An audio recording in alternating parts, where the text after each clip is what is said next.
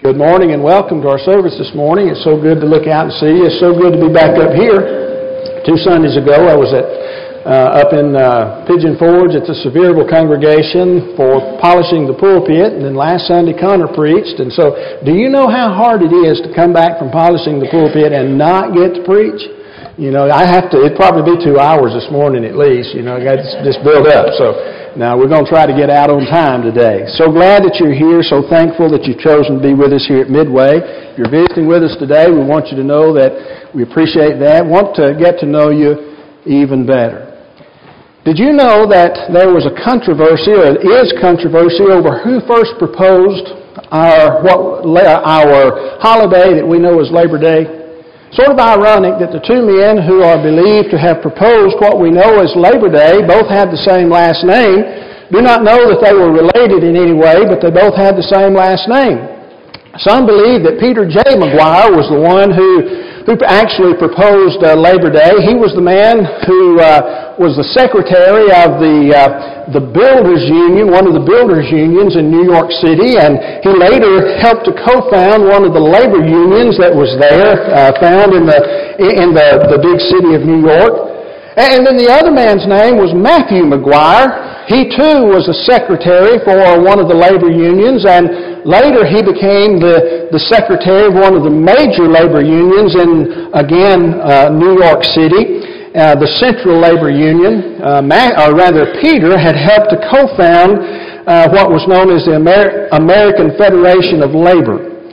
Uh, one of the two evidently first proposed Labor Day back in 1882. And the first one was celebrated in September, on September 5th, of 1882. That first one just happened to be on a Tuesday. In 1883, they changed it back to September 5th again, but it was on Monday.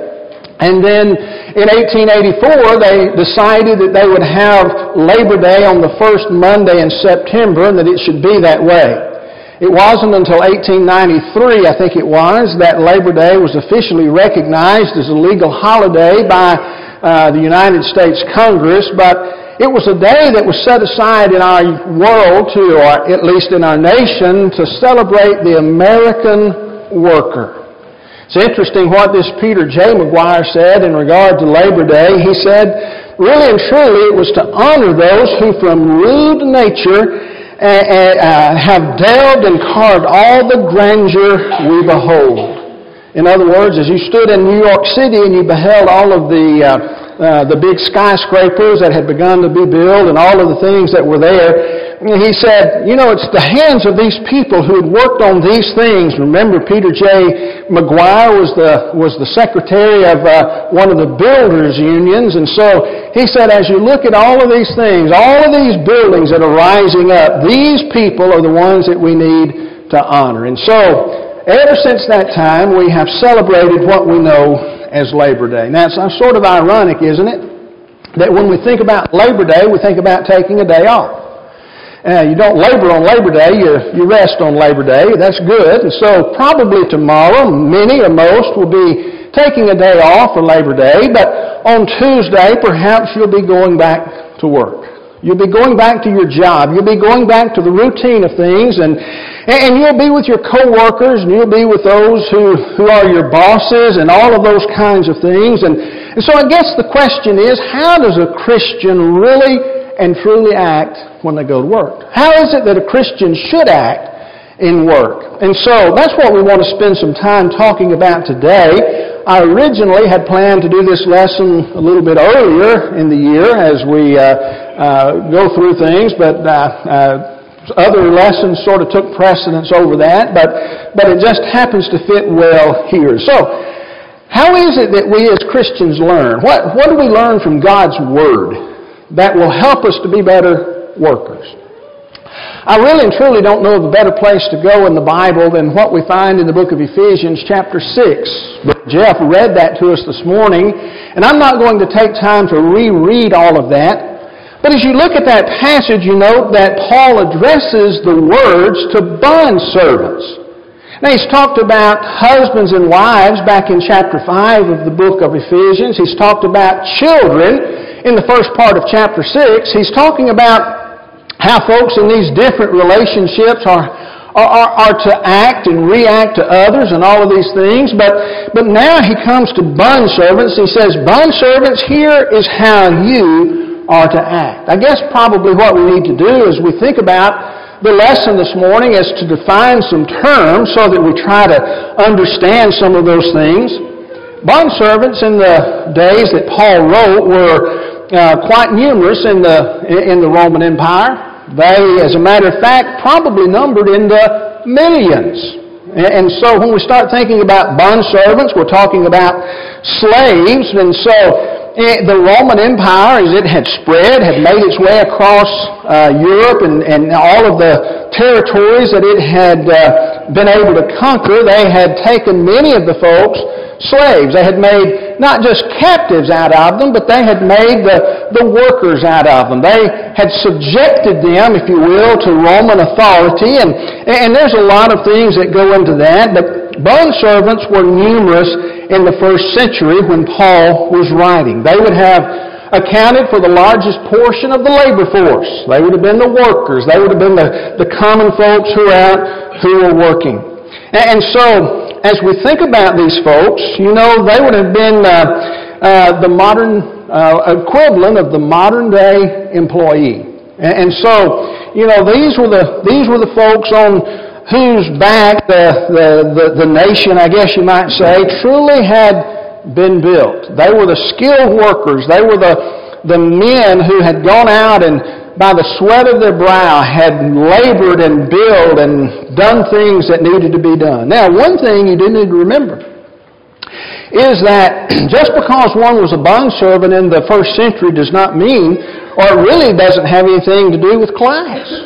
Because as you think about the bond servants of the first century, a bond servant might be someone who was digging a ditch, or it might be a doctor, or a teacher, or someone of that nature, because as the, again the territory had expanded and people had been subjected to the to the Roman uh, government, you still had these educated folks who now had become bond servants to to different ones, to people, to to Rome itself, and so. It didn't really mean that they were all poor. You know, when we think about slaves, especially here in the in the South, we think about things that took place in the in the uh, 19th century and and how folks sometimes were treated, kept poor, kept uneducated, and so forth. But but it didn't necessarily mean that. They were just the workers, and so they are equivalent to the modern employee. Uh, they're equivalent equivalent to to workers like like you and like me. And then again, not only do we have the employees, but we have the masters, as they are called. And when we think about the masters, they, if the bond servant was the equivalent of an employee, then the master would be the equivalent of a modern day employer. The one who was over them, the one who oversaw what, what they did. And so instructions were given to these folks Instructions were given to the bond servants and to the masters as well. And if they're equivalent to what we have today, you know, sort of in the society, when we think about the bond servants back then, they were the workers, and uh, uh, even though they were the workers, they didn't have necessarily all the rights that we have, but, but they were like us. If Paul gives these instructions to them, and they're sort of our equivalent, we can learn something from the two. We learn better how we are to relate to, to our co-workers and to our bosses and the folks who are there. So that's what we want to spend our time dealing with uh, this morning, thinking about some of these things. How does a Christian act? What's the instructions, God's instructions for the Christian in the workplace? Well, number one, as we think about that this morning, I want you to understand that a Christian worker has to have, maintain a good attitude. It's not optional. It's not something that he can choose to either do or not do. A Christian worker must maintain a good attitude. Look again, if you will, to the book of Ephesians chapter uh, 6, down at verse number 7. I just want you to see some words. I want you to think about what Paul says. He says, Obey your earthly masters with fear and trembling, with a sincere heart, he says, and then rendering service with a good will. All of that's talking about the attitude that the bondservant, as Paul calls it here, is to have toward his, toward his master. And so that's the same kind of attitude that an employee today is to have. He is to respect, if you will, the earthly boss. We'll just put it in that those terms. He is um, to, to respect them so that they would be willing to, to carry out the obligations, the duties that they are discharged with. But it's not something that, that a person just uh, and grits his teeth, or at least it shouldn't be. You see, a, a Christian commits to doing that from the heart with a sincere heart. I am truly, as a Christian, willing to, to go in, to work hard, to be the kind of worker that, that I should be because I, I, I, I have committed myself. I, I'm not just doing it because I got to have a paycheck. I owe, I owe, so off to work I go. I'm not just doing it because of that. I have the right kind of heart. And then when I'm doing it, I'm not doing the work that I'm assigned to do, whether it's manual labor, some really hard thing, or, or something that perhaps doesn't take as much strain on the back. I do that with a good will. I render that service with a good will and a good heart. And Paul says that is the way that things are to be done. Now, I want you to think about a couple of things with us this morning.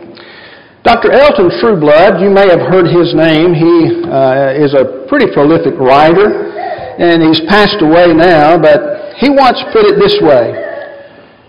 He said, Deliberate mediocrity is a heresy and a sin. Deliberate mediocrity is a heresy and a sin. And yet, when you think about the American worker, as uh, in the book, The Day America Told the Truth sort of paints it, only one in four workers say they give their best effort.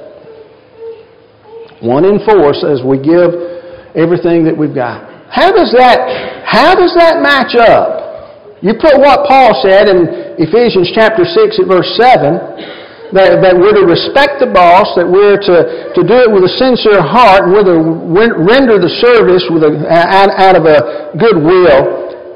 How does not giving our best match up.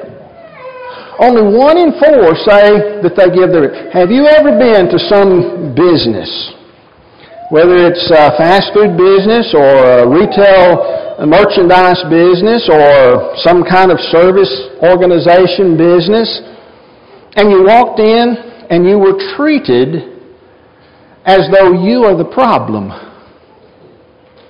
Why are you in here disturbing my day. Now, yes, the only way I get a paycheck is if I sell you something and my owner makes a profit and so he can pay me. But have you ever been treated like that?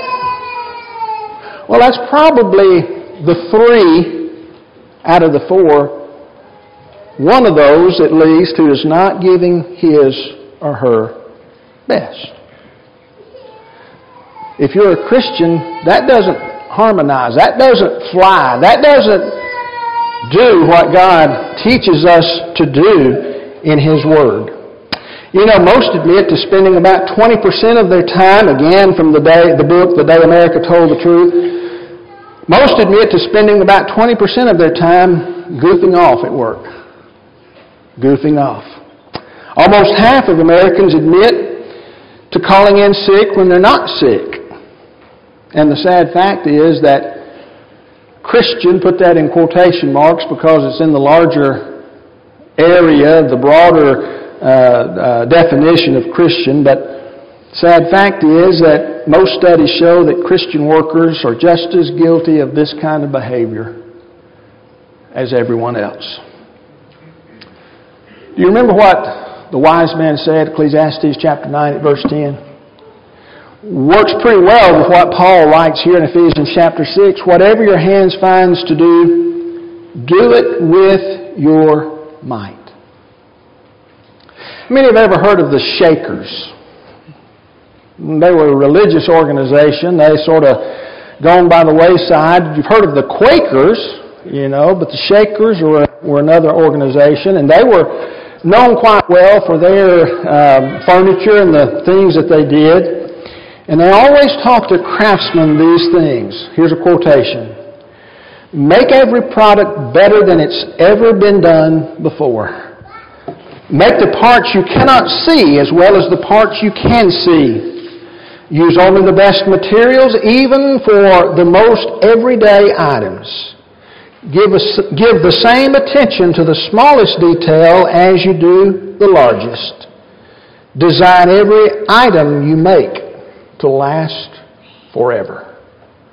You know, that's pretty good advice. That's giving your best. I feel like today in America we have developed an us against them kind of attitude. And again, I would suggest to you that's the wrong kind of attitude for a Christian worker to have. And I would call your attention to the book of Matthew chapter 20 verses 8 through 15. We won't take time to read it for the sake of time this morning, but in the book of Matthew chapter 20 verses 8 through 15, you read about a man who had a vineyard. The man goes out early in the morning and he sees some workers and he needs some workers and so he makes a deal with the workers. He said, if you'll come and work in my vineyard today, I will pay you a denarius. He goes out a couple of hours later. There's other folks who have by that time come into the marketplace. He's still needing people to work in his vineyard and so he says, well, you know, what are you waiting on? He says, come on, let's go to work. Goes back again.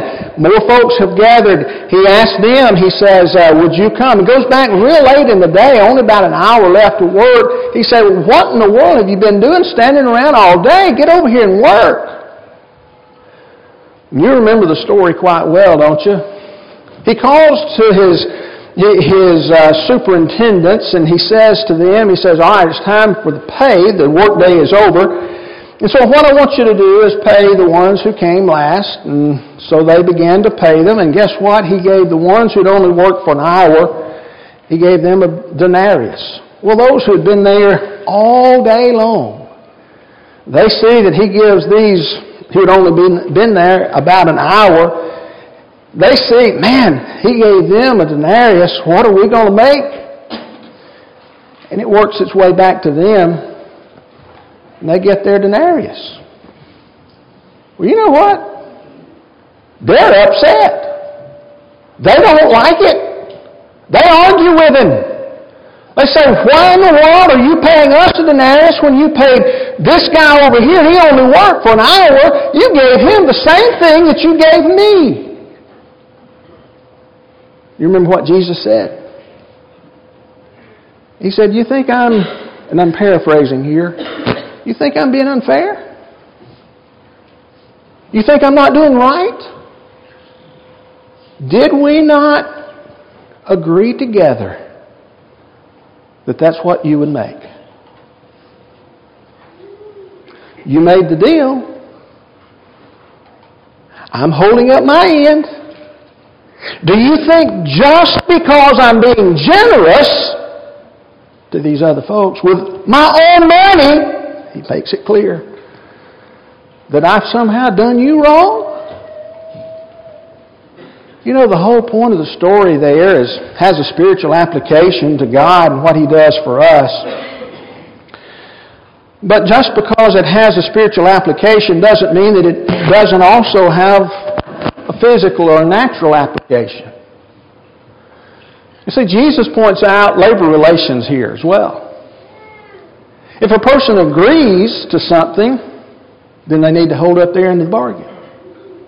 We have a whole lot of clamoring in our nation today that says, well, we got to have such and such of a, of a working wage. And, and, and you got the fat cats who are, who are making money and, and we're not making as much as they are and there's jealousy and there's all kinds of things going on and it shouldn't be that way because it's not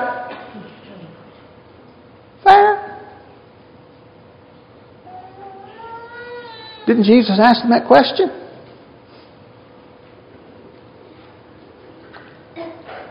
If you're not content with what you work for, maybe you need to do something else. Work to improve yourself. Make it so that you're invaluable because you increased your talent and your output.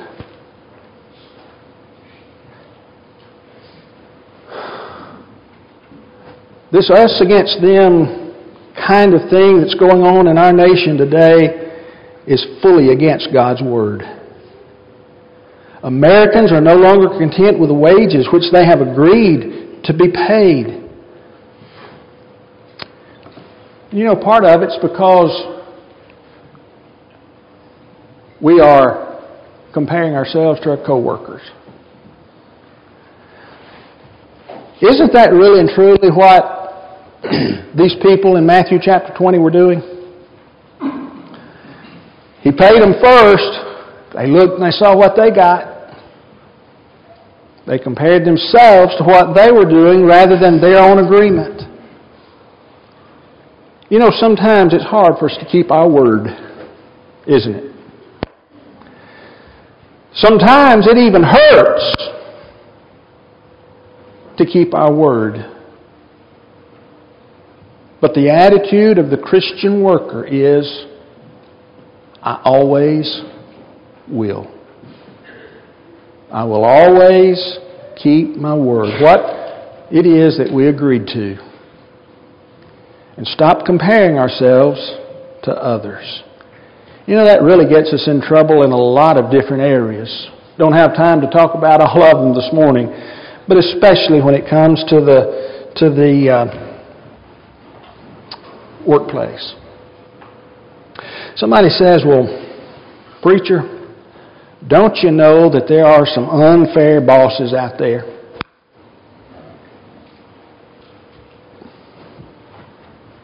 Masters, do the same to them.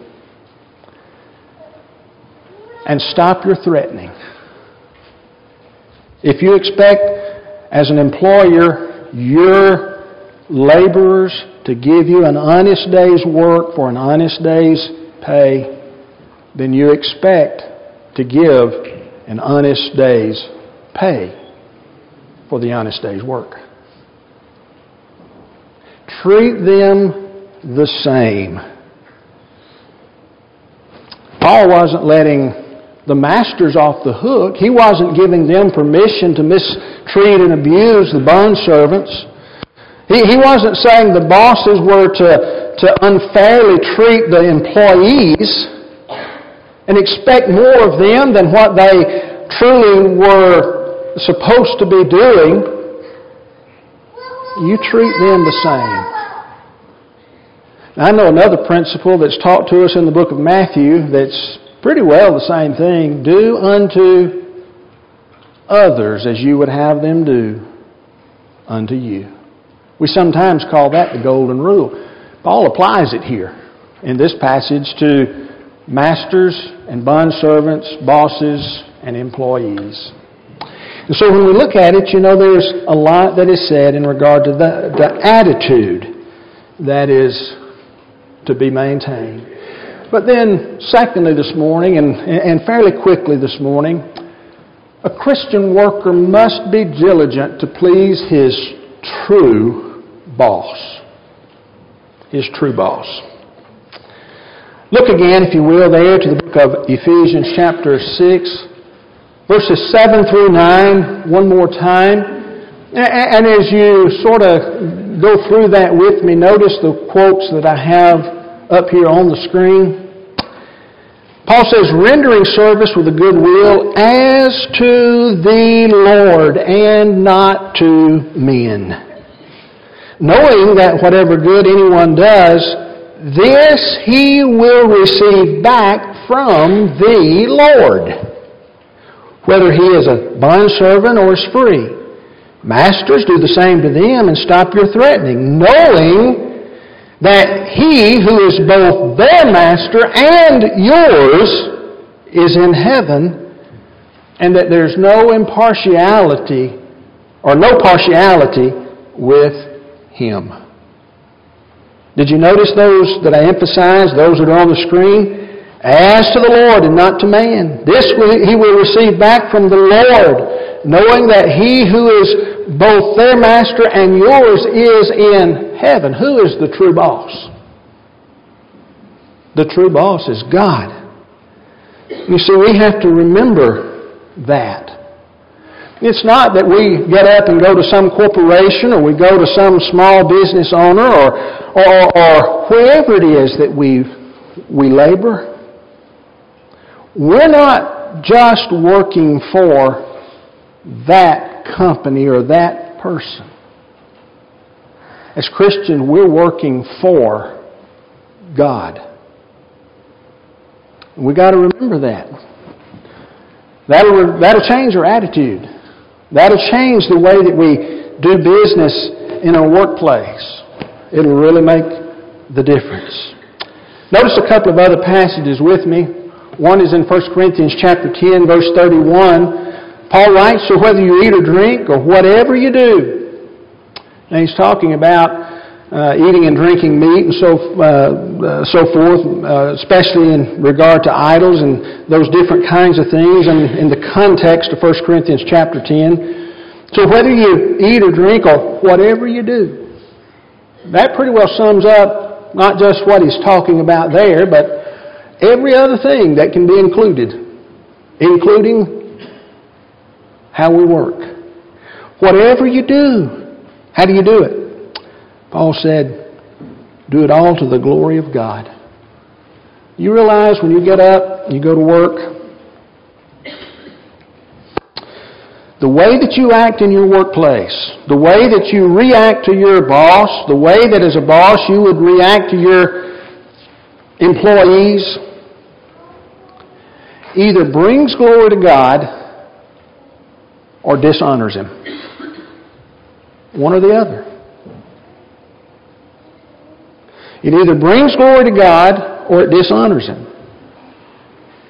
Paul says whenever we get up, we get ready to go to work, we know today I'm not working for the boss, I'm working for God. And it's my goal to bring glory and honor to His name. Folks, if that won't change your attitude about work, about anything in life, I really and truly don't know what will. There's another passage, though, found in the book of Colossians, chapter 3, verses 23 and 24. Whatever you do, work heartily as for the Lord and not for men, knowing that from the Lord you will receive the inheritance as your reward. You are serving the Lord Christ. Hmm. You see, that seems to be a theme that runs throughout the New Testament, doesn't it? Whatever we do, whether it's at work or at home or when we're, you know, out at some place to, uh, uh, for entertainment or wherever it may be, I need to be remembering who I'm serving. I'm serving God. Hudson Taylor, a, a missionary, denominational missionary from the 19th century who went to China and and sort of pioneered some things there, said this. He said, A little thing is a little thing, but faithfulness in a little thing is a big thing to God. A little thing is a little thing, but faithfulness in a little thing is a big thing to God. I think he's right. Wouldn't agree with all of his theology, but I think he's right in that. And so, remember who you're working for. Well, let's begin to bring it to a close this morning. Again, we won't take time to read uh, in detail what is found here in Acts chapter 18, verses 1 through 4. But basically, the story is simply this Paul goes to a certain place. He, he actually left Athens and goes to Corinth. When he gets there, he does something. He, the Bible says he found the word found in the original seems that he sought out. He found a Jew by the name of Aquila and his wife Priscilla. And the Bible says one thing about them is that uh, tells us that they had left Rome and come to Corinth, but but it tells us their occupation. Their occupation was tent makers. And Paul found him, actually he sought him out because he was a tent maker, and Paul was a tent maker too. They had the same occupation, the Bible very clearly points out. And so, evidently what Paul is doing when he goes to this place is looking for a job, working with someone. You remember Paul labored with his hands to support himself. Whenever he went to the different places, he didn't just expect someone to give him everything. He, he worked. He was a tent maker, and so he kept making tents. He sought him out. It's interesting also to me that the Bible says that this man was a Jew along with his wife. It also points out there that, that uh, one of the Roman Caesars had made all the Jews leave Rome. I think there's probably a good argument to be made that this man is likely not a Christian at this point. Now, later on, we know they are. We see what Aquila and Priscilla do. And so, if they're not a Christian here, and later they are Christians, and Paul sought him out, and the Bible makes it very clear that it was because they were had the same occupation. Did something happen in the workplace? Did Paul in the workplace have an influence on Aquila and Priscilla to bring them to Christ? Now, we're not definitely told in Scripture that that is the case, but I think a pretty good case can be made. Were they Christians before they met Paul? Well, we're not told, but it's altogether possible they were converted by him. And their association was through work.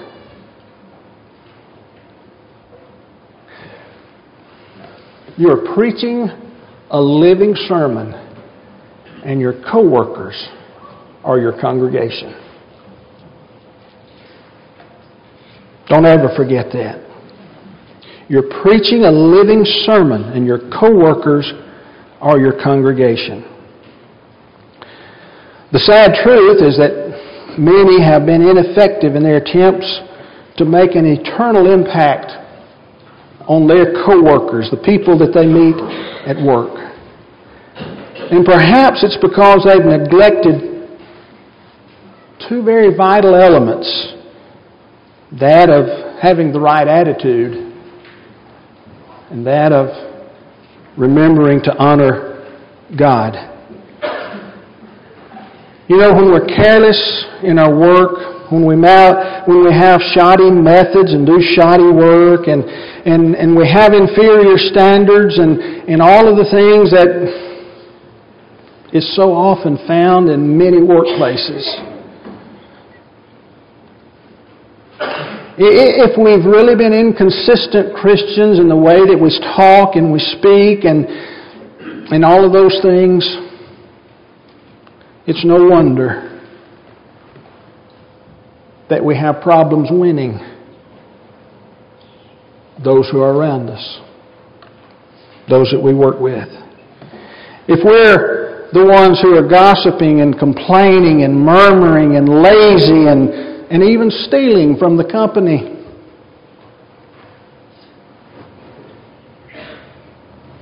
and our coworkers see that, many of them are already like you. What difference does it make if they show up at church every once in a while?